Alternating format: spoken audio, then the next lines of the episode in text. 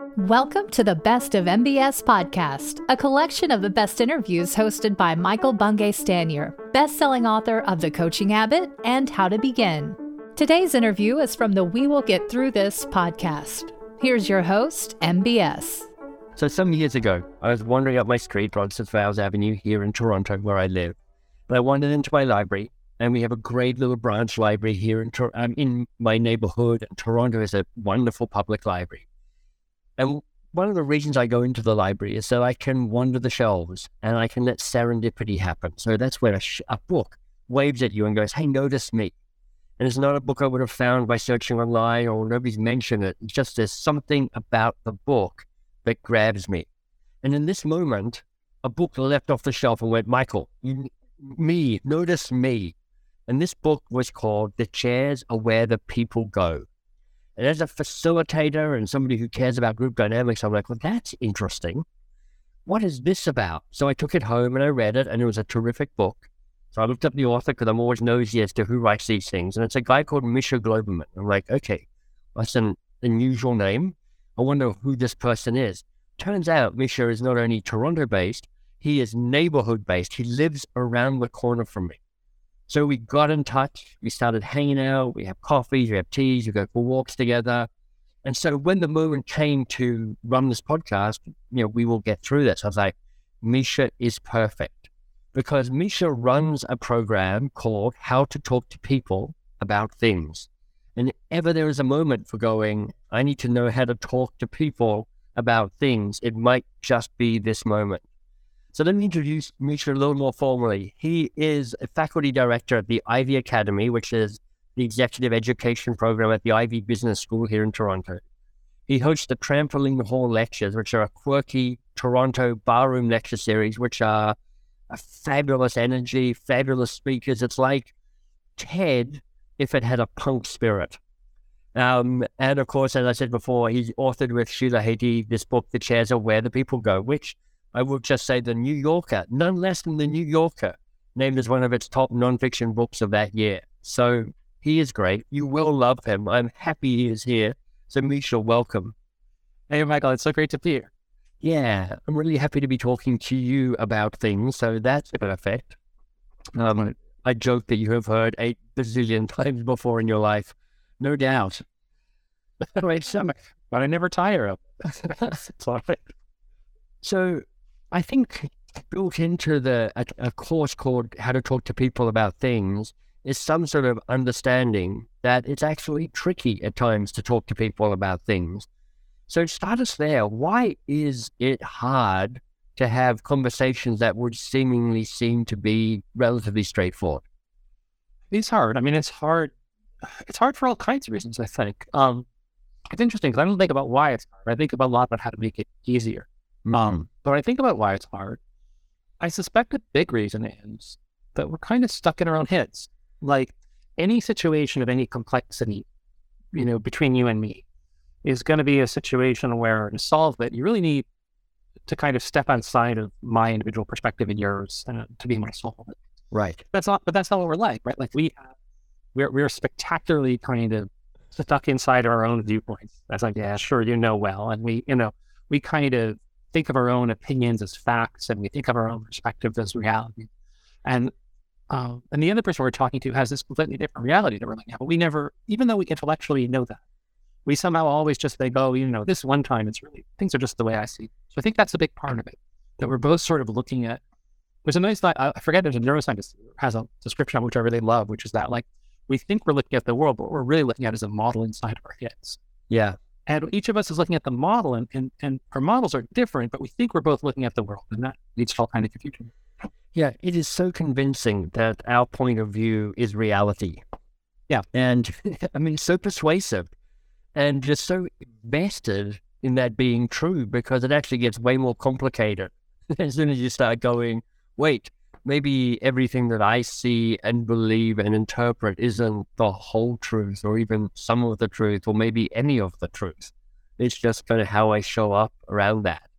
You know, it reminds me of that insight, I think from neuroscience, or maybe it's a cognitive bias, or maybe they're the same. When you when you analyze people's motives for doing things.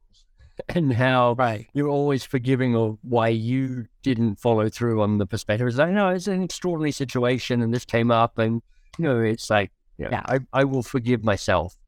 Um, whereas when somebody else does it, you're like, and that's because they're a bad person. They're just a bad, unfeeling, careless, horrible person. And you're like, oh yeah, that's the that's an example of that difference playing out. Yeah, exactly. It's I think it's called fundamental attribution error, is what that is. And yeah, it's exactly it's that phenomenon in psychology, really well documented. Yeah, absolutely. I cut someone off, off in traffic because I'm in a rush. The other person cuts me off in traffic because they're uncaring jerk. Yeah. So it feels that part of the formula when you say how to talk to other people about things, there's you, the other person, and the things. Yeah. and and they're probably all worth taking a look at. So to help make this easier, where do we start? Do we start with the things? Do we start with yourself, or do we start with the other person? I always think you got to start with yourself, and it's a huge thing. I mean, that's the I, you probably know this in your coaching Do Everything I say, I'm like, well, you probably know this in your work too. It probably comes up a lot. Is that is that it's really easy for people to look at a situation and say, oh man, this con- these conversations are not going well. Clearly, what needs to change is the other person needs to do something different. Clearly, what needs to change is if only reality worked the way it is. But the problem is that those aren't actually things that you can change. What you can change is yourself. Uh, so in the in the when I do training and coaching, to, you know, consulting with people, what I really try to do is avoid that um, that strong pull to think, oh, I know what the solution is. The solution is for them to be different. Right? so you really want to focus on you.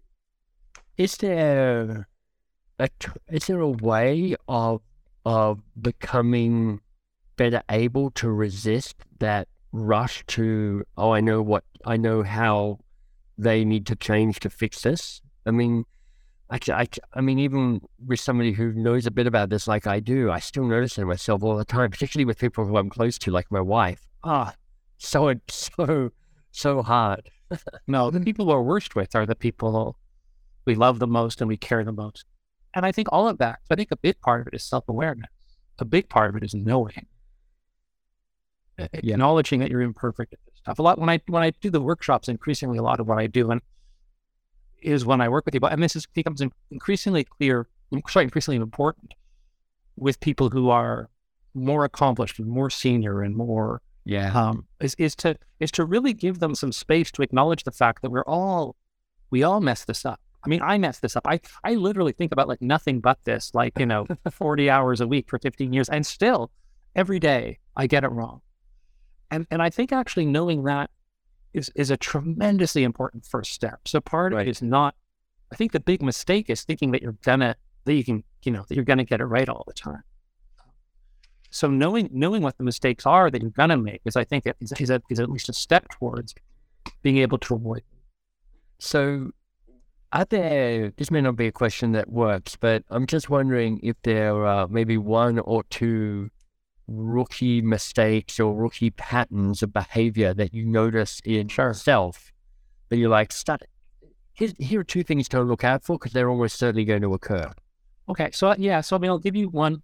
I'll give you a couple, and give you a couple that are sort of mental, and a couple that are sort of behavioral. Is that oh, cool? Yeah, that's great. So the mental mistakes are, um, basically the mental mistake that we make. It, it almost always boils down to the same mental mistake. The mental mistake that we make is we think, "I know what's going on here. I know the whole story, and I know what the solution is." Right. That mental mistake, um, and, and, and the flip side is, you know, that other person is wrong and I'm right, and you know, they don't need to solve the problem. I can solve it myself. All of that, that picture. When you say to people, "Is that how you want to be?" Everyone understands, like, of course, I shouldn't be like that. But then you ask people about an individual situation that's stressful for them. They almost always describe it in those terms. Mm-hmm. So to avoid that mental mistake, to say, you know what, Th- this situation is so important to me that I care so much about. It's such a big deal for me. There are parts. There are going to be parts of it that I don't know. There's parts of that situation that the other person knows about that I need to find out. That if you can get out of that mental mistake, the mental mistake of thinking that you know the whole story and that your solution is going to be the best solution. Right. If you can get out of that mental mistake, that's huge. So there's that mental mistake. Um, then there's behavioral things you can do to help you get out of that.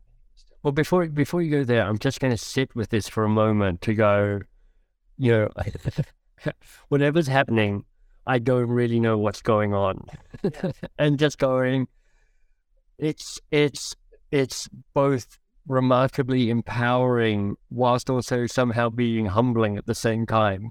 Yeah. Around that, it's you've got this freedom to go. You have permission just not to know what the hell is going on. No, absolutely. And part of it too is that if you can get into that mode, one of the things that I have people watch for when I when I help people, when I coach people or teach people this in their class, is actually pay attention when you're in a situation to how you feel in your body. Right. So like one thing that I that I notice in myself is that like when I get into that mental state of like that sort of I'm in charge here, I know everything mental state, my body feels tense, my muscles are tense, my jaw is clenched. I'm I, I feel I feel myself exercising exertion even when I'm not even if I'm not physically doing anything. Right. But if I but if I'm able to say, okay, you know what, this situation is hard, but we don't know where it's going to go. We're going to solve it together. I have to stay. I have to remain curious. I have to remain open.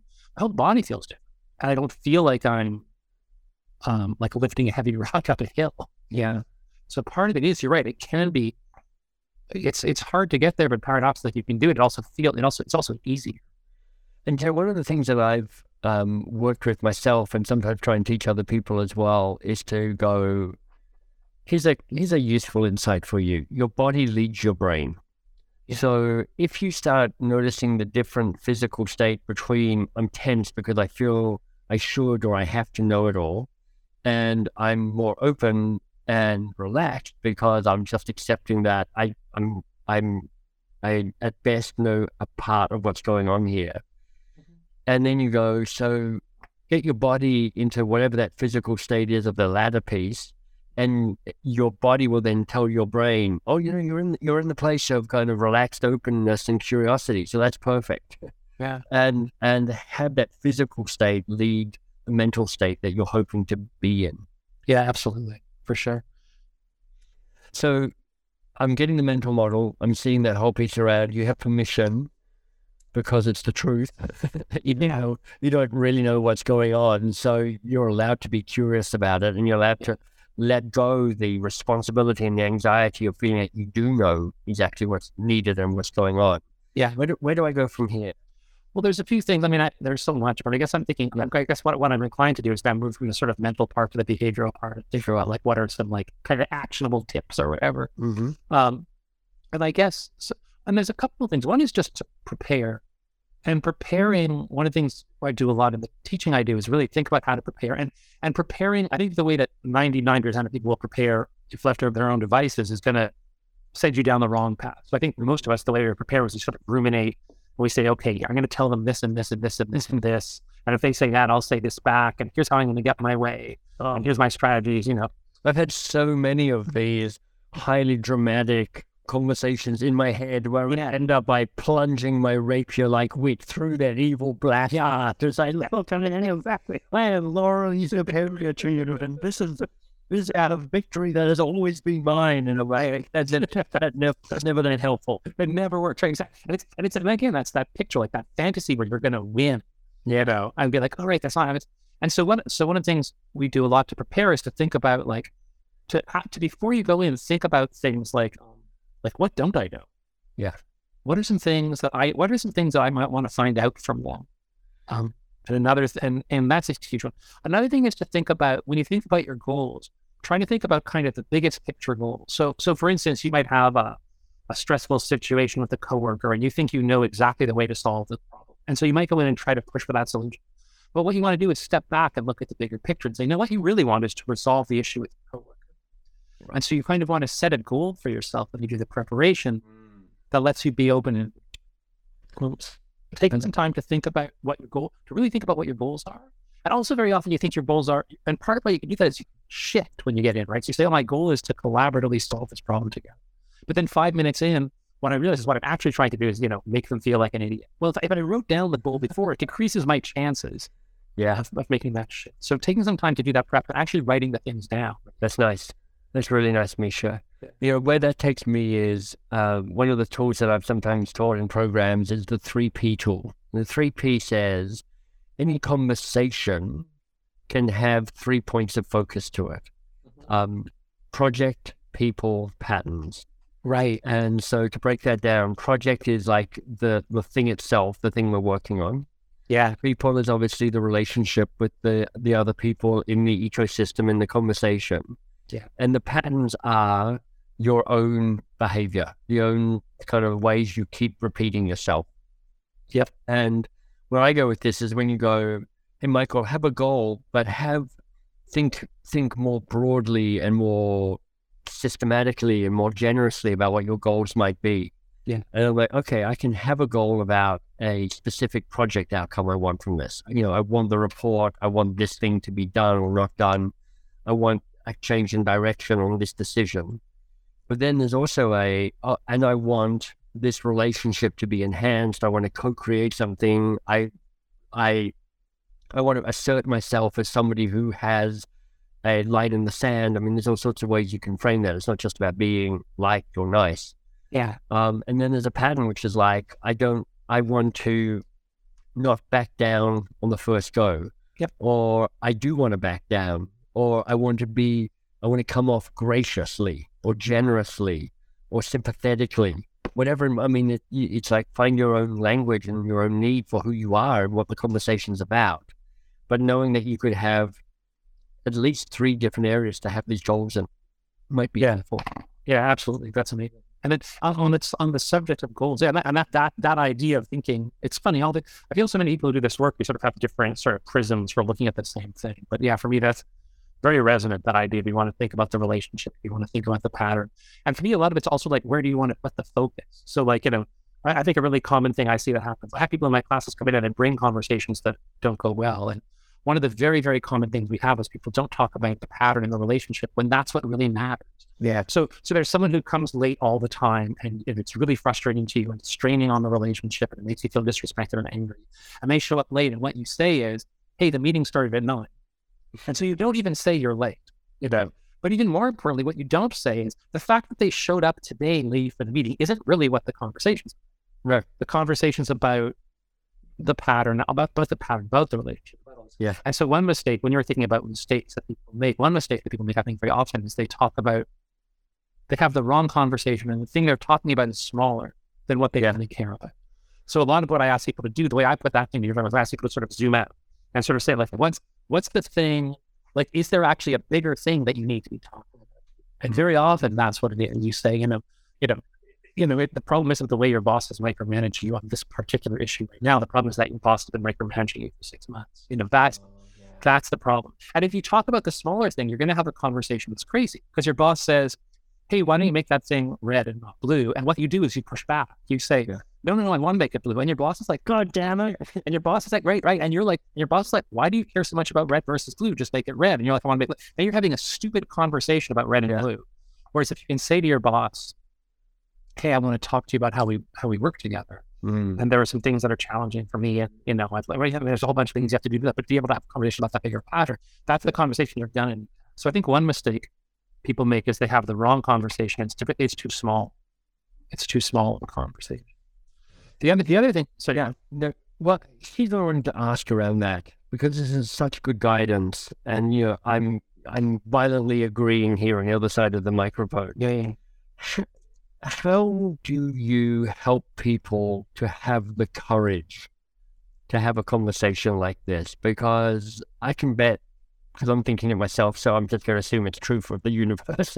yeah. a rookie mistake, exactly what we talked about at the start of the call. But it's like there's a bunch of people who I'm I suspect are going, well, that sounds ideal, Misha, but have you met my boss? I was like, how am I ever going to have that conversation with that person?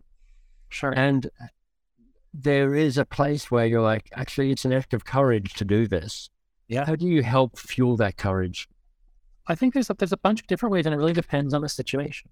I mean, the, the sort of most mundane mundane answer really is just practice. Mm. I th- and I think and I think for courage, I think that one thing that I do think is that I think that all of us as humans, we have this like spectacular ability to, um, in our sort of discounting function, we will we will avoid any amount of near term pain for any amount of long term benefit. We're just built that way, and then we tell ourselves stories to support that, right? To reduce the cognitive dissonance. We don't want to say like we don't say that. We tell ourselves a story to make sense of it. And I think one version of that story really makes sense is very, very often people, you know, I'll talk to someone else, people in my class, like, oh, you know, there's this conversation, there's this pattern that's been on my, my work for two years, for a year, for two years. It's been driving me absolutely crazy. It makes my life miserable. Yeah. They say, well, why don't you talk to your boss about it? They say, I don't know. That sounds terrible. I'm like, well, what's the worst thing that could happen? Right. I don't know. It's like, is your boss going to fire you? They're like, no, my boss wouldn't really fire me for this, for bringing this up. Well, what could happen? Well, it could be a little awkward. Okay. Yeah. What's the con- what's the consequence if you don't raise it? Your job will be terrible for years and years on end. but as humans, we we sort of tell ourselves like, oh, I don't know, this risk is too enormous. So so so part of it is just to sort of calibrate that. You know, it's just like behavioral economics, you know, Kahneman and Tversky stuff. It's like calibrate your like the story you're telling yourself where you're Mhm. where you're sort of overvaluing this narrative. So partly I think the conversation part is hard as and one thing one thing I encourage people to do is actually keep a log. Like say, you know, before you have these conversations that you think are going to be really hard, you know, how badly do you think it's going to go? And I think for most of us, the conversations, they don't always go better than you think, but more often than not, for most of us, they go better. The other thing, the other thing too, for for courage that I think is really important in ongoing relationships, um, is that, and I think this is, is, is a, and again, I think this is sort of what all all of this comes down on, is comes down to is that so much of this is like, don't make it all your problem. Like make Right. make it collaborative. So even the fact that if you and your if you're scared to raise things with your boss, that's a problem between you and you and your boss. That's not Yeah. a problem for you. So if you just sort of work on your courage, you're kind of doing the opposite of what I advise people to do, which is you're trying to solve a problem privately on your own. That's actually a shared problem. So what in fact you want to do is try to work on so the really big picture conversation isn't even the fact that your boss micromanages. So if your boss your boss says red not blue, and there's a pattern of micromanaging, and you can't talk to your boss about it, the biggest issue is you want to be more comfortable talking to your boss about patterns in your relationship aren't working. Right. Now, the one thing I want to say is that people are like, oh, my boss is a monster. My boss is a monster.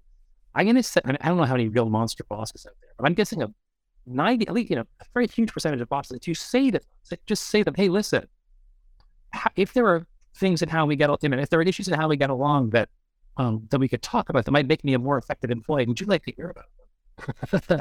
very few bosses are going to say no to that question, right? Very few bosses will be like, no, I don't want you to raise problems with that are Yeah. Now, in practice, some might not be good at it, whatever, but no one's going to say no. Just so if you literally ask them a question and they say yes, now you have your their permission. Yeah. And then you go to them two weeks later and say, hey, remember a couple weeks ago when you said you wanted me to let you know if there was a problem? Well, there's no one to talk to. Yeah.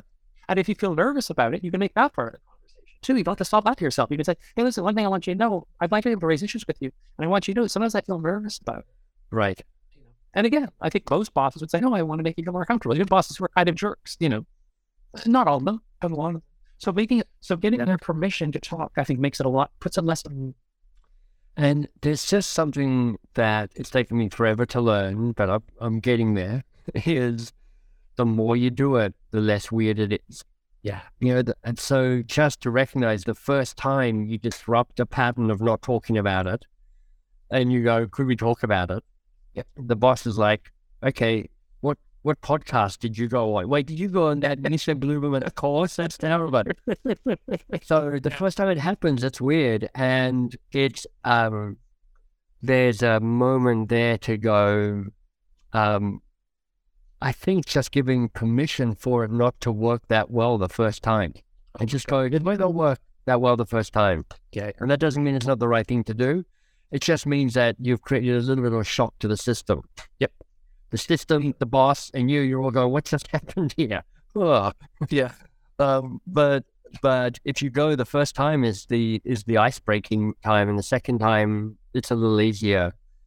And you know, I'll, I'll just say this: one of the one of the patterns that I've introduced with Shannon, who's the CEO at Box of Crayons now, in an attempt to unweird the difficult conversation, is at the end of every meeting that we have, we f- kind of formally ask the question, what needs to be said that hasn't been said? That's amazing. And it's, it's, yeah, most of the time it's nothing because we're, Right. but so far, you know, she's awesome and I haven't screwed up too badly. So we're, but it keeps giving us permission Yeah. to, to, to bring in the stuff that's a little delicate and it's a little in, unformed and I'm not quite sure how to say it. Um, and, um, the more we've done it, the less frightening that, that question has been to ask you of it, of each other. Yeah. That's amazing. That's great. Misha, this has been wonderful. Thank you. Such I know we we we barely touched on all you know um, about how to talk to people about things. Um, for the people who are like, I, I need to find this book, I need to find out more about Misha, where would you direct them? Uh, probably the best place to find me is on my website. Uh, if you Google Misha Glouberman, uh, and you can probably spell it just about anyway, and Google will auto autocorrect it and figure it out. Don't even try to spell it right. You can Google Misha Glouberman, or you can probably Google how to talk to people about things. If you put it in quotes, it might find me. Uh, but I'm around. I've got a website. I have an email list I offer classes. I've mostly offered them locally in Toronto, but I suspect that very soon we might stop, stop, start offering them online. So, uh, so yeah, you can take courses online with me too. I also do all sorts of work, uh, not just teaching individual courses, but working with organizations, helping students get better at this sort of stuff. Indeed. Misha, you're awesome. Thank you. This has been well. What a great pleasure to be on your show, Michael. I'm really excited about it. We hope you enjoyed this Best of MBS interview. Want more great content? Head to mbs.works. There you'll find MBS's new podcast, Two Pages. You can learn about his best selling books, and you can join the newsletter. That's mbs.works.